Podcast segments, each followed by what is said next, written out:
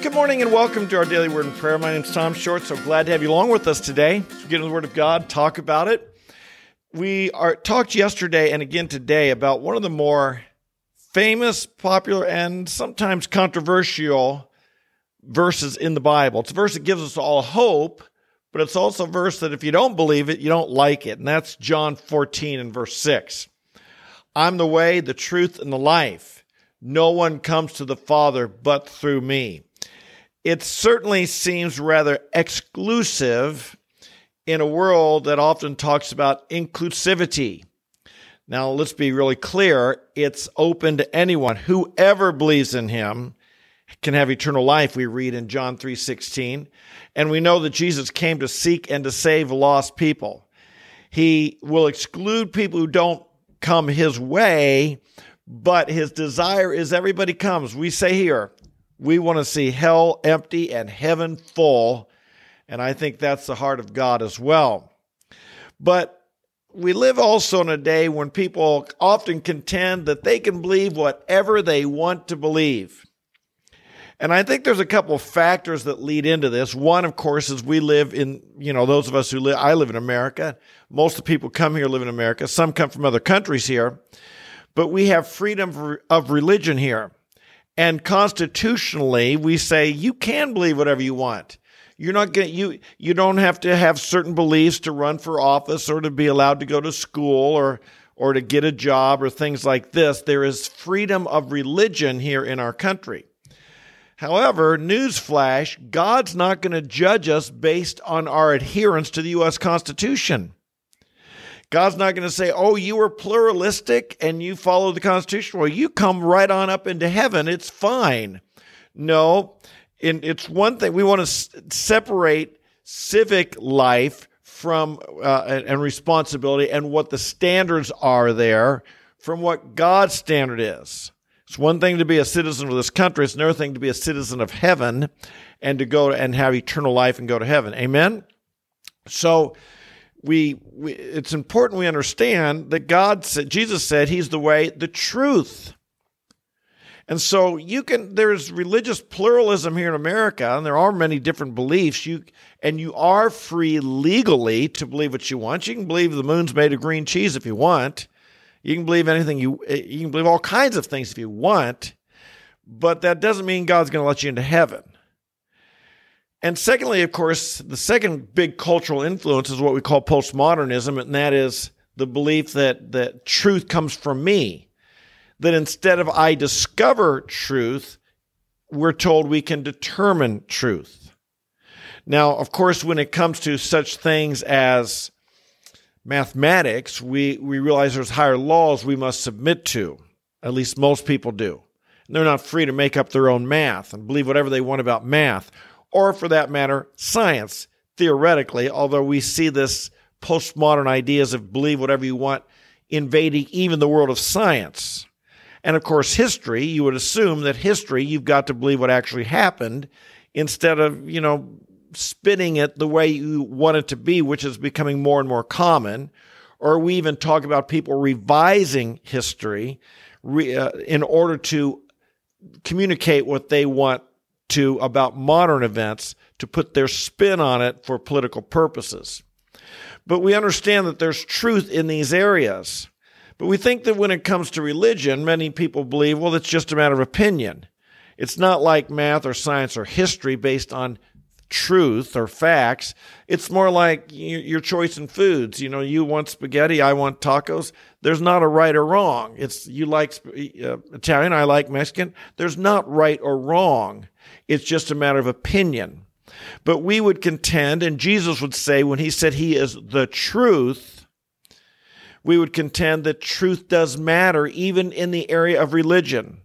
You're not free to believe just whatever you want in God's kingdom. You can in America. But in God's kingdom, you've got to learn what He says to be true and embrace that, or else you're wrong. Okay? You're wrong. Now, there's an Old Testament story here, and a true story. I'd like to look at that that plays into this, that, that enlightens us along this lines. It comes from the book of Leviticus, chapter 10. And let's read it. Chapter 10, verses 1 through 4. Now Nadab and Abihu, the sons of Aaron, took their respective fire pans, and after putting fire in them, placed incense on it, and offered strange fire before the Lord, which he had not commanded them. And fire came out from the presence of the Lord and consumed them, and they died before the Lord. You see, it happens here. They, these guys were uh, the sons of the priest, and they were to offer incense. They were to offer sacrifices to the Lord in ways that the Lord had commanded them. Well, they offered something strange. They did it their own way. They they they decided, well, we'll do what we want to do. And they didn't follow God's prescribed method of approaching them. And fire came out from the presence of the Lord and consumed them, and they died. Whoa all just because they kind of didn't follow the rules when it came to approaching God, all because they didn't come to God the way God said to come to God, all because they did something strange, their own idea of how to approach God?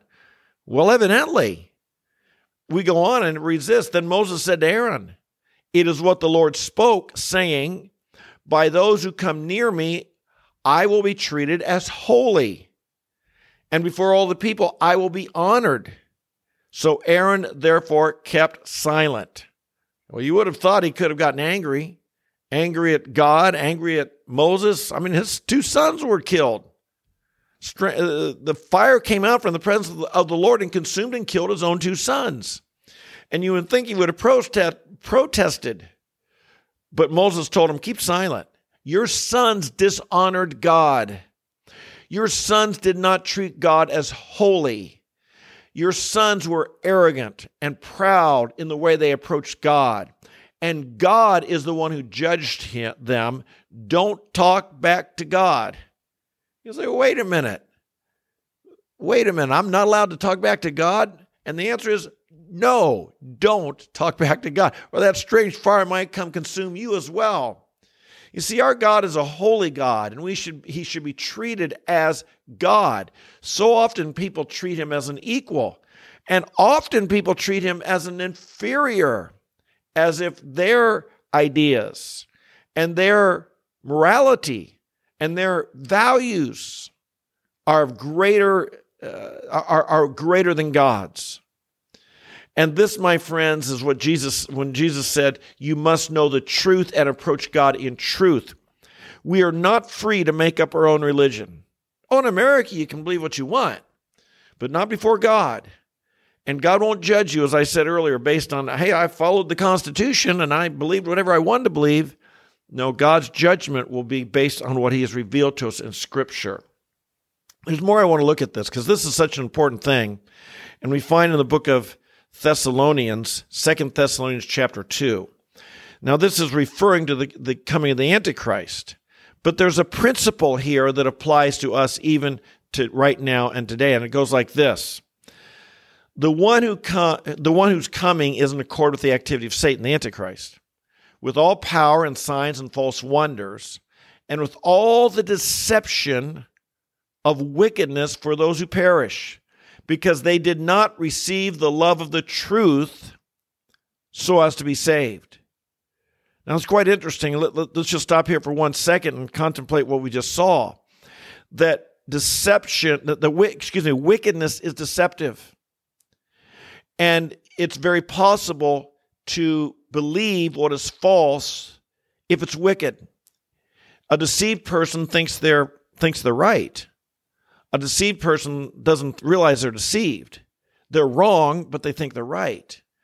And there are the Antichrist and Satan himself is able to deceive the world. We read in Revelation chapter 12, able to deceive them. And, but it seems that there's a reason they were deceived. They didn't love the truth.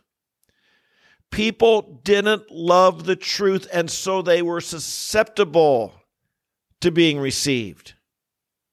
And indeed, my friends, if you want to be saved and if you want to know the truth, you've got to be careful that you don't love wickedness. Well, that's what he says in the next verse. Let's read it. For this reason, God will send on upon them a deluding influence so they might believe what is false. Really? Are you kidding me? That's what God will do? Evidently, yes, it's right there in the scripture. For this reason. What reason? Because they didn't receive the love of the truth. He goes on, God will send this deluding influence upon them so they believe what is false. Why? Why would God do that? In order that all may be judged, here we go, who did not believe the truth but took pleasure in wickedness. This is so important we understand. So many people are having difficulty understanding truth these days. So many people just don't get it. Often on campus, I, you know, I think these atheists, they tell me they don't get it, they don't see it. I think they're, I, I used to think they're lying to me. I used to think they're, they see it, they just won't admit it. But no, I think now they, there is delusion upon them because they they take pleasure in wickedness so there's a spiritual blindness upon them. There is a rejection of truth an inability to understand truth because they are taking pleasure in wickedness. And understand this that a person who does this will be deceived. I've often believed years ago i heard a comment a man's morality will often dictate his theology.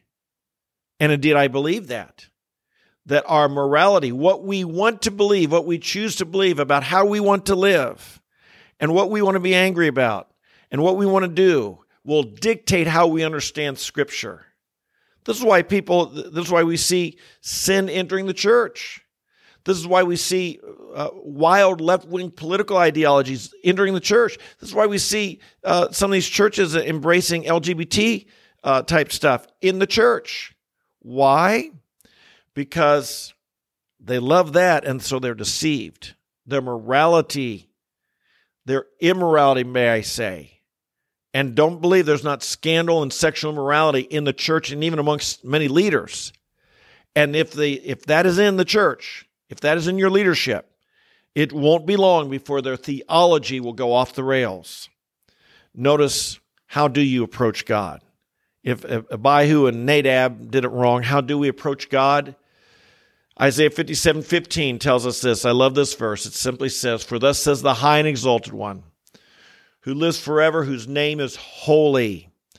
I dwell on a high and holy place, and also with the contrite and lowly of the spirit, lowly of spirit, in order to revive the spirit of the lowly and to revive the heart of the contrite.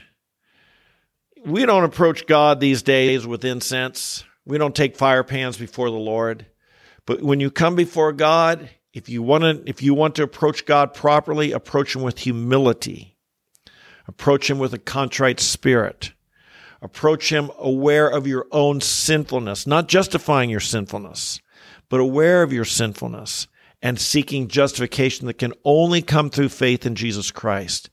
Approach the holy God with humility and you'll find God approach Him with pride, self righteousness, and justifying your sin.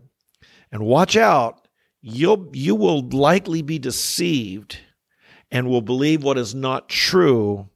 And those who do not accept and receive the truth found in Jesus will not be saved.